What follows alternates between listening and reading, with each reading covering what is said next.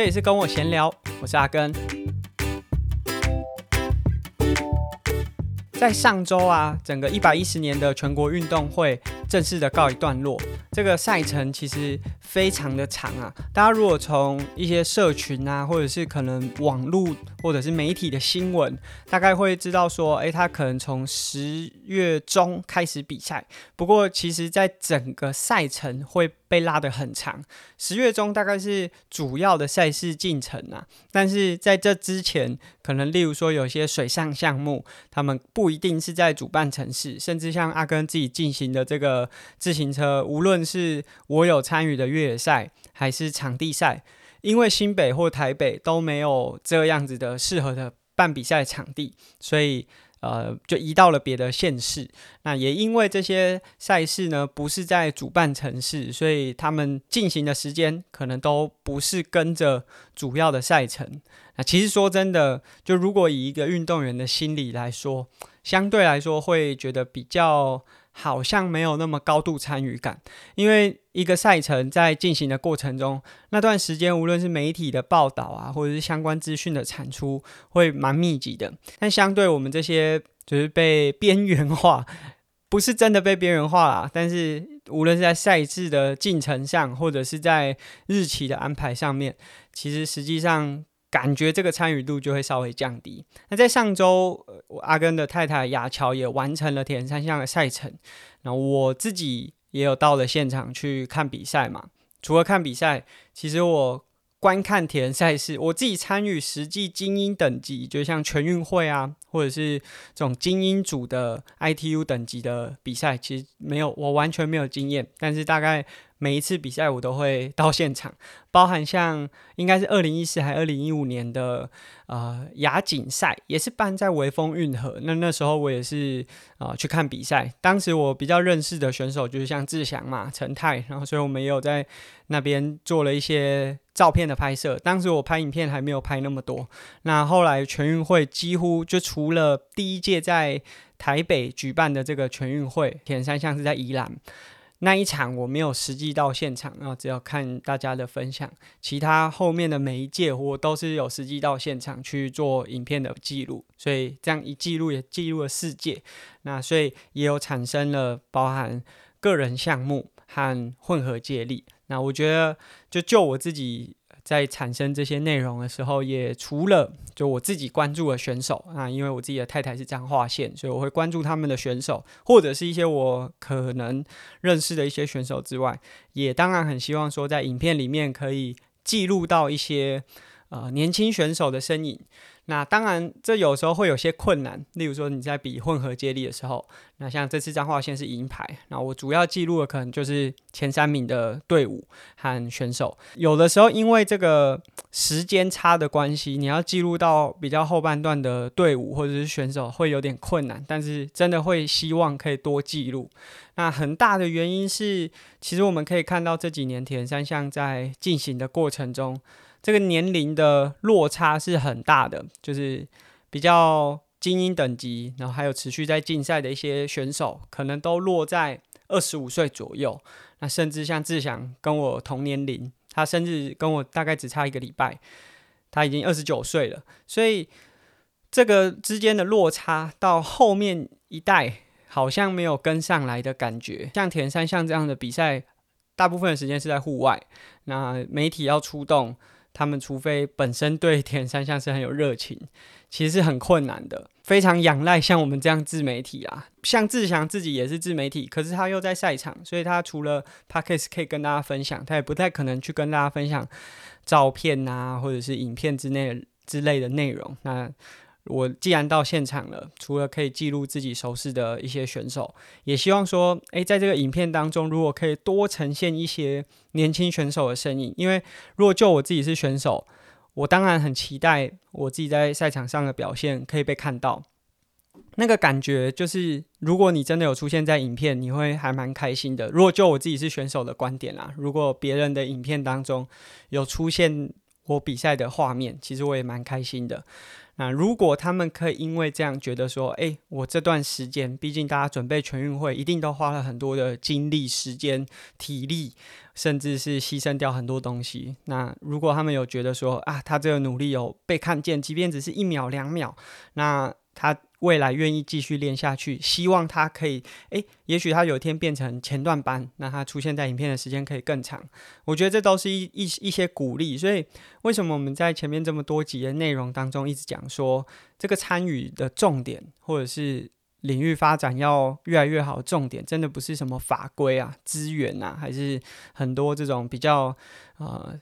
条文式的东西，而是大家真的有去参与。如果关注的人很多，就无论大家能有没有真的拿钱买门票，还是买课程，如果大家都在场边观看，这个参与感就会很高。就像为什么呃比铁人三项的人越来越多，因为当你到了现场，那个氛围、那个现场的状态，会让你很享受，而且会有成就感。那目前真的对年轻的铁人选手来说，这方面是非常欠缺的。就无论是各县市，目前其实在这方面的资源，因为你如果是去看游泳啊、田径啊这些比较传统的项目，可能场边人数就很多，那自然也比较容易被看到。那相关的媒体啊，或者是一些报道的机会也比较多。但铁人三项，就无论是有没有校队，或者是关注的程度，大家可能在台湾关注铁人三项，还是比长距离的这种。呃，比赛内容大家会比较关注，所以我们需要靠自己多产出一些内容。那说到产出内容，这次阿根拍了算是三支影片，两支赛事的记录，那一支是彰化县队，就是呃这支影片我觉得很有趣。我在拍摄当下其实没有意识，但是在呃，把影片播出来的时候，你就可以发现到，在所有这些彰化县选手进行的过程中，哇，场边的队友，或者是即便当天没有下场的这些啊、无论是家长啊、领队啊、工作人员，或者是呃前一天有出赛的选手，他们那个加油的神情，或者是他们好像就跟这个比赛的伙伴是连接在一起的。那我觉得这非常感人，就我自己看这个影片也看了很多次。那当然，如果你不是彰化县的选手，不是彰化县的这个关注者，或者是你对这些选手没有情感的连结，或许对这个影片不会有太多的情绪投射。但是，我觉得把这些东西记录下来，说真的，有一天我们都会离开赛场。那希望把这些东西记录下来，也希望其他县市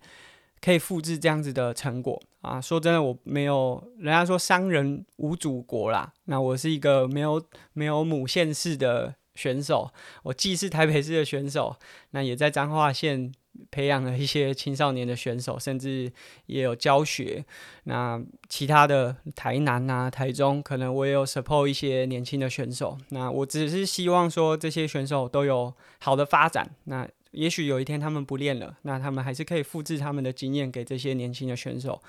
其实我想跟上上一集东林的访谈内容有点类似，就是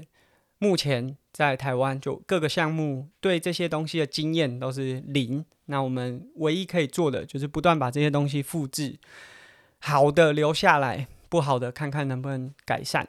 那内容的产生，我有三支影片，有一篇运动世界的文章。那亚乔呢，他自己是选手。他比了世界的混合接力，所以他也分享了这世界的心情转折。从第一次参加全运会是完全几乎是零经验呐，因为他只是比过一场爱河，取得这个全运的资格之后，就参加这么高成绩的比赛。那一直到后面每一届，为了要啊、持续保持这个夺牌的表现。啊，或者是也出从学校到出社会工作，一直到今年最后这一次最近的这一次，不要说最后，他到时候又不比了，就是最近的这一次，那可能在训练上面，呃，情况的调整，那整个其他县市队伍的实力也慢慢起来。心境上面的改变，那另外也分享一个，就是关于混合接力，因为现以今年来说，有八个县市有参与混合接力这个项目，其实理理应是要九个啦。那这个主要原因就是台北市的这个议题，那我们在上一集呃前面几集也有谈过，所以就不多说。但是队数是有逐渐提升，但完整性，就是整个队伍的完整性，还是以台北、高雄、彰化是比较有机会，就是凑出一个完整的队伍。那我希望是未来有越来越多队伍是可以凑出这完整的阵容。那我们当然是希望把这些经验可以分享给其他县市，并不是高高在上的这种分享，而是希望说大家诶实力都越来越平均。比赛说真的，竞争越激烈、越焦灼，观众就会越多，观众越多，媒体就会来。这次其实，在全运有很多项目是有转播的。那很可惜的就是，铁人三项明明在台湾是一个这么具有商业价值，就是每年在疫情之前来台湾的国外选手这么多，赛事有超过二十场，但是在全运当中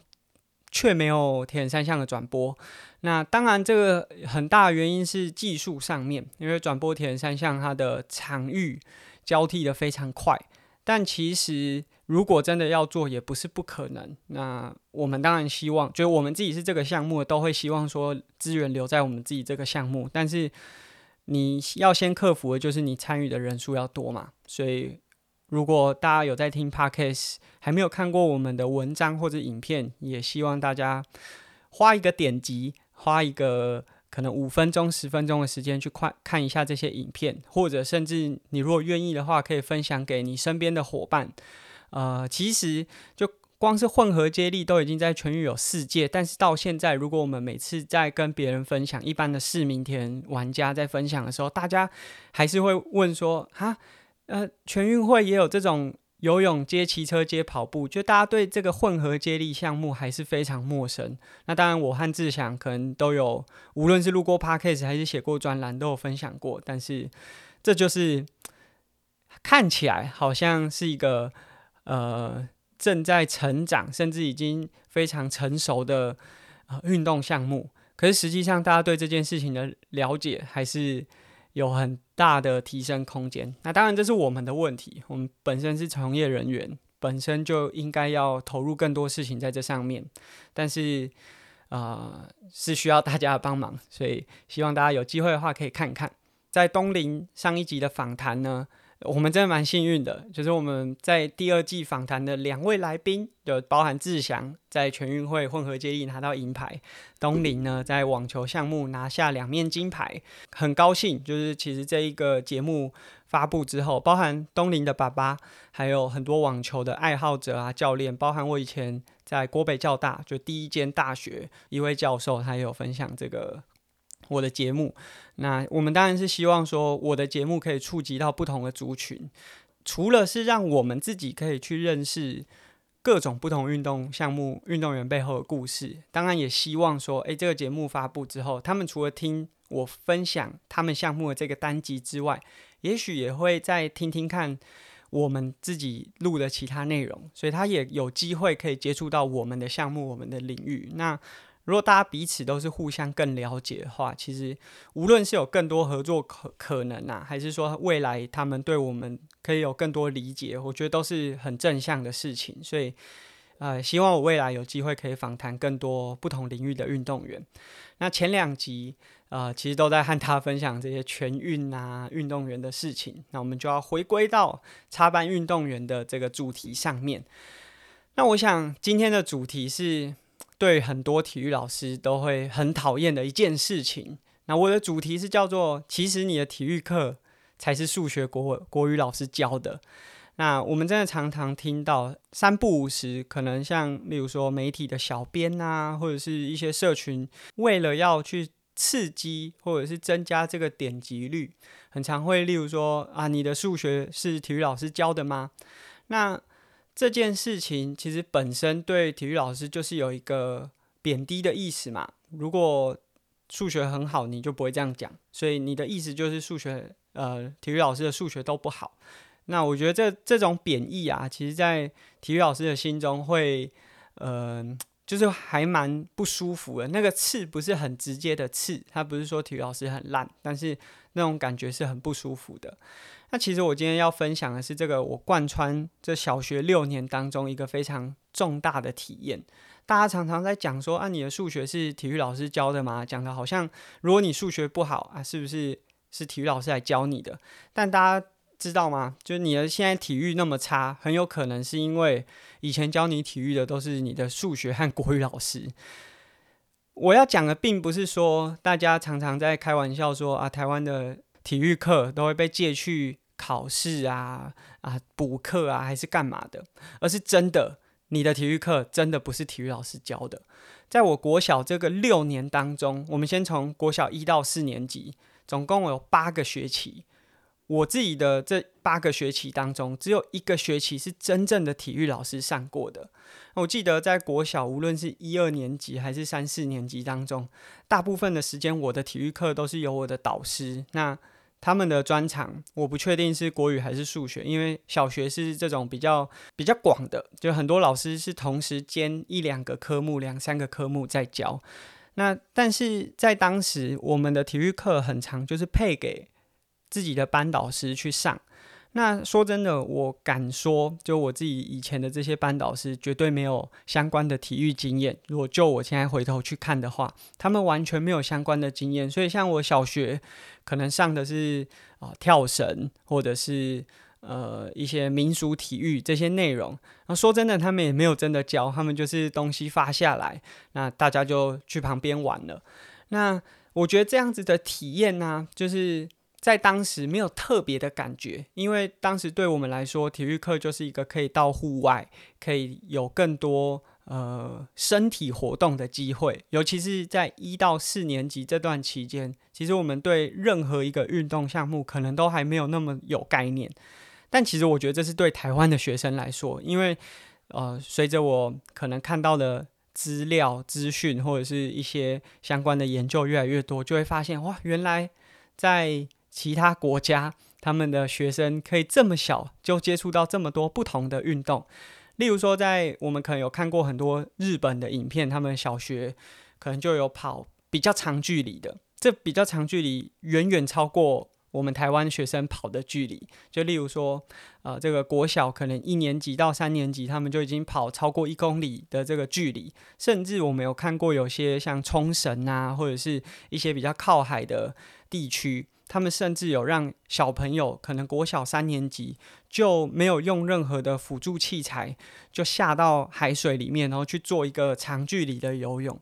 那如果对台湾的家长来说，这个是危险、是有风险的一件事情。就如果你单纯只是看那个影片，可是你可以想象的是，他们为了要让学生，无论是你有办法去跑这个一公里，或者是能够下到海水当中去游玩一个长泳。他们在这之前所做的这些课程啊、练习，无论是安全上的还是技能上的这些东西，他们可能投入了非常多时间在上面。那我觉得这个东西是我过去从来没有意识到的，就我在学生时期，我不可能会去意识到这些东西。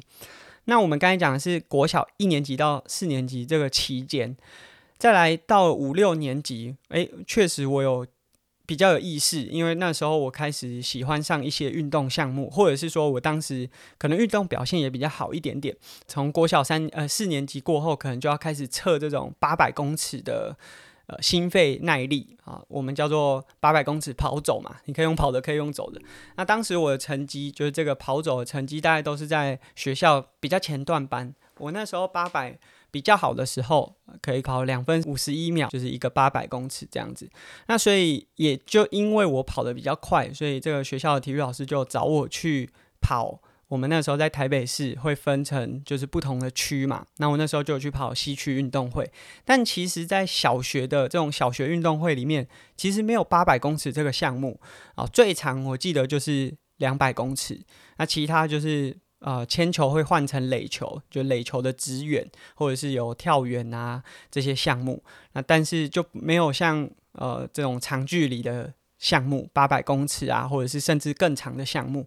那当时因为我可以在八百公尺里面跑两分五十一秒，这个学校找我去比这个西区运动会，但是因为没有我擅长的这个项目嘛，因为我一百公尺可能跑得不是这么快，但八百公尺耐力好像比较好。啊，速度好像也还 OK。那时候老师竟然跟我讲说：“啊，既然这个项目没有八百公尺，不然你就两百公尺跑快一点，就把你本来八百公尺可以用的能力，就你就稍微提早燃烧，然后把这两百公尺跑快一点。那当时我也不懂，所以我就哦好啊，那就是下去跑了。其实成绩也不好没有没有特别好，因为可能真的有其他速度表现比较好的选手在比这些项目嘛。但是现在回头过来想，如果这件事情真的那么简单，就是我八百公尺跑两分五十一秒，那这个呃两百公尺稍微跑快一点，这样这么快速就可以切换的话，那我们读那么多运动科学要干嘛？所以，其实即便是到了可能五六年级之后，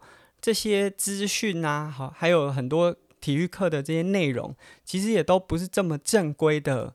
进入到我们的生活当中，或者在我们的学生生涯里面教给学生。我一直到后来，就我在大学四年级的时候，有机会回到我自己的母校去当体育老师。那因为那时候就是有一些，你如果是虽然我是兼任的，但是你是新进老师，所以我们就去这个研习，就发现到说，哦，原来在我们刚刚讲了这么多的情境状况，就是很明显的一个原因。就是学校其实没有这么完整的体育师资，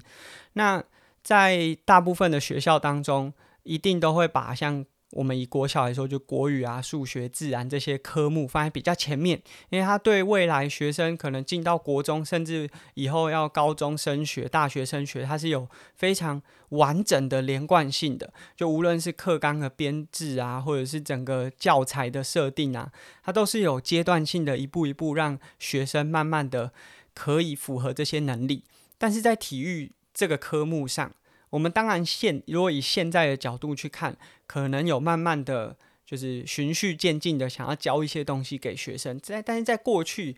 这其实是可能有这样子的模板，可是从来没有真正有办法有效的执行，甚至很多比较小的学校或者是人数比较多的学校，例如说我我刚才有讲说，我国小一年级到四年级只有一个学期真的是由体育老师带我们上体育课的。那为什么会有这样的原因？像我以前读的这一到四年级，都是在大校，我是在内湖国小和敦化国小，这都是呃一个年级超过十班以上的这种算是比较大型的学校。那在这样子的学校里面，你要多少个体育老师才有办法 cover 掉这些科目？那其实我们如果回到比较近年来，我们也有常常看到有些。在无论是这种家长的社群啊，还是一些偏向家长那一方，他们会说，如果他的导师是体育老师的话，啊，他们会有不满。其实这样子不满，说真的，我没有办法跟你讲说。这个能够解决方式是什么？因为这个刻板的印象和既定的印象已经存在在这些家长的印象当中，所以你要怎么去修正他们的看法？即便部分的家长认为说体育很很重要啊，呃，对小朋友是有帮助的，但还是有非常多的家长是认为说啊，体育老师如果来当你的班导的话，他会不会没有办法照顾到我的孩子？那其实我们在之前的跟我闲聊里面就有录过。类似的议题，就其实这些体育老师很多真的才是学生的救星，因为相较于很多这种学科为主、学科至上，尤其是到了国高中，他们注意的是学生的成绩，而不是人格的时候，很多时候真的跟这些学生有共同关联，或者是去会去关心这些学生的，都是体育老师。那为什么这样子的情况，大家反而没有办法真正留在印象当中，我觉得很大的原因是大家对体育老师的印象啊，可能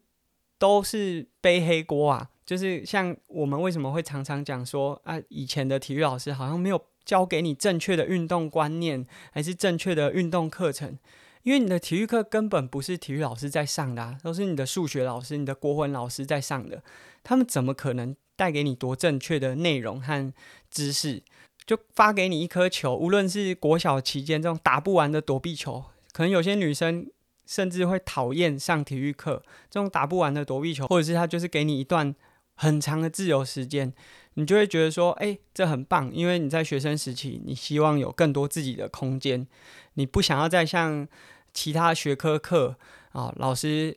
一问一答，给你一个指令一个动作。那相对来说，在当时，如果是这种非体育科的老师，他让你有很多的自由时间，男生可以不断打躲避球，女生你想要不晒太阳，想要坐在树荫底下都很好。你当然会觉得这样自由活动的时间会很赞。我如果现在回想起来，其实我小学那六年。反而对真正是本科的体育老师印象反而不是太好，因为这些非正规的体育老师会让你有很多的自由活动时间，但是正规课程的老师，当他们真的认真在上课的时候，你反而会觉得严格。例如说，当时我们国小也有上排球啊。你就会觉得说啊，一直在那边练这个脱球的动作什么的啊，怎么不让我赶快去自由活动，可以去打球，或者是我当时已经有喜欢跑步了，你怎么不让我去跑步？回想起来，以前如果都没有这样认真上体育课，然后现在大家把很多大家对于运动的不理解，全部推向体育老师的身上，感觉就像体育老师在背黑锅。那我想这样子的情况，其实到这几年是陆续有在改善。无论是相关的法规，可能有规定说，呃，这个课程不能用配课的啊。你若不是在教职体系，你可能会不知道什么是配课。配课就是你没有这个专长的老师，可能就由别的科目的老师去进行。那在国小，这其实是非在过去非常常见。那现在逐渐有相关的一些法条会去。呃，规范这些内容，可是这个真的没有办法完全 cover 掉，尤其是现在少子化，随着学生越来越少，那很多学校的师资在整合的时候，他们可能会优先牺牲掉这些异能科的的老师，这是真的不断的在教育现场发生的。那我们当然看到很多很认真的老师，无论是像。呃，很多老师会组成一个备课的联盟，他们利用各自的经验去设计，无论是教案还是教具，让学生有更好的体育课的体验，然后去认识不同的运动，甚至不一定是真的认识专项的运动，认识更多身体活动的可能性。这个我们其实，在现在有看到越来越多，有也有可能是因为我自己本身身边就有很多这种从事教职的同学嘛，他们。大学毕业之后，研究所毕业之后，投入到教职，所以我们知道他真的很认真的在这个领域在耕耘。可是还是有非常多的县市，非常多的学校，他们因因为少子化遇到很多的冲击，造成他们没有适当的师资可以投入在这个学生在体育课这个面向上面。那今天我们想要和大家分享的就是，我们太常听到说啊。这个以前体育课啊、或者是你很常会拿来跟国外比，为什么国外的体育课上的这么好，这么优秀啊、可以做这么多内容？尤其我常常看到在像铁人三项的社群里面，他们可能就会分享个国外的内容啊、日本啊，还是美国啊，他们的学生在做什么课程，然后就说为什么台湾的体育课就不能这样做？因为你的体育课根本不是体育老师上的。那我们很希望呢，大家可以稍微回想一下你的。体育课到底是不是体育老师上的？那我们希望大家给这些真的在一线很努力备课，希望把更多正确知识、正确运动观念带给学生的这些体育老师一些鼓励。未来如果有机会，你有孩子了，你应该可以更呃正向的去鼓励这些小朋友。假设他真的不是由正规的体育老师去上的话，可以提供他们更多的机会去接触。真正的运动教育，那这是我们今天的节目，想要和大家分享的，只是说，在这我国小的几乎六年十二个学期当中，真正由体育老师上体育课的课的时间不到一半，甚至不到三分之一。那在这样子的情况下，我们怎么可能期望我们的学生在未来对运动是有多好的概念？那当然这是。很大的议题，因为就像我们刚才结尾有讲的，这可能很多是少子化，可能是学校编制上的问题，甚至我们现在看到，包含我很多的同学，他们还没有成为正式老师，只能利用这种呃代课的方式，在各个学校之间，希望可以获得一份工作。但他们很努力，他们很努力的把这些正确优质的内容带给学生，那我相信他们是需要更多的鼓励的。说真的，这个我完全没有办法想象用什么方式可以解决这些问题。但希望大家可以认知到，如果你过去没有获得很好的体育教学，很有可能这并不是体育老师的错，并不是想要帮体育老师找借口。那但是很多体育老师真的很努力，那这是我们今天的节目，希望大家听完我们今天的节目呢，可以回想一下自己的体育课。那我们下期节目见喽，拜拜。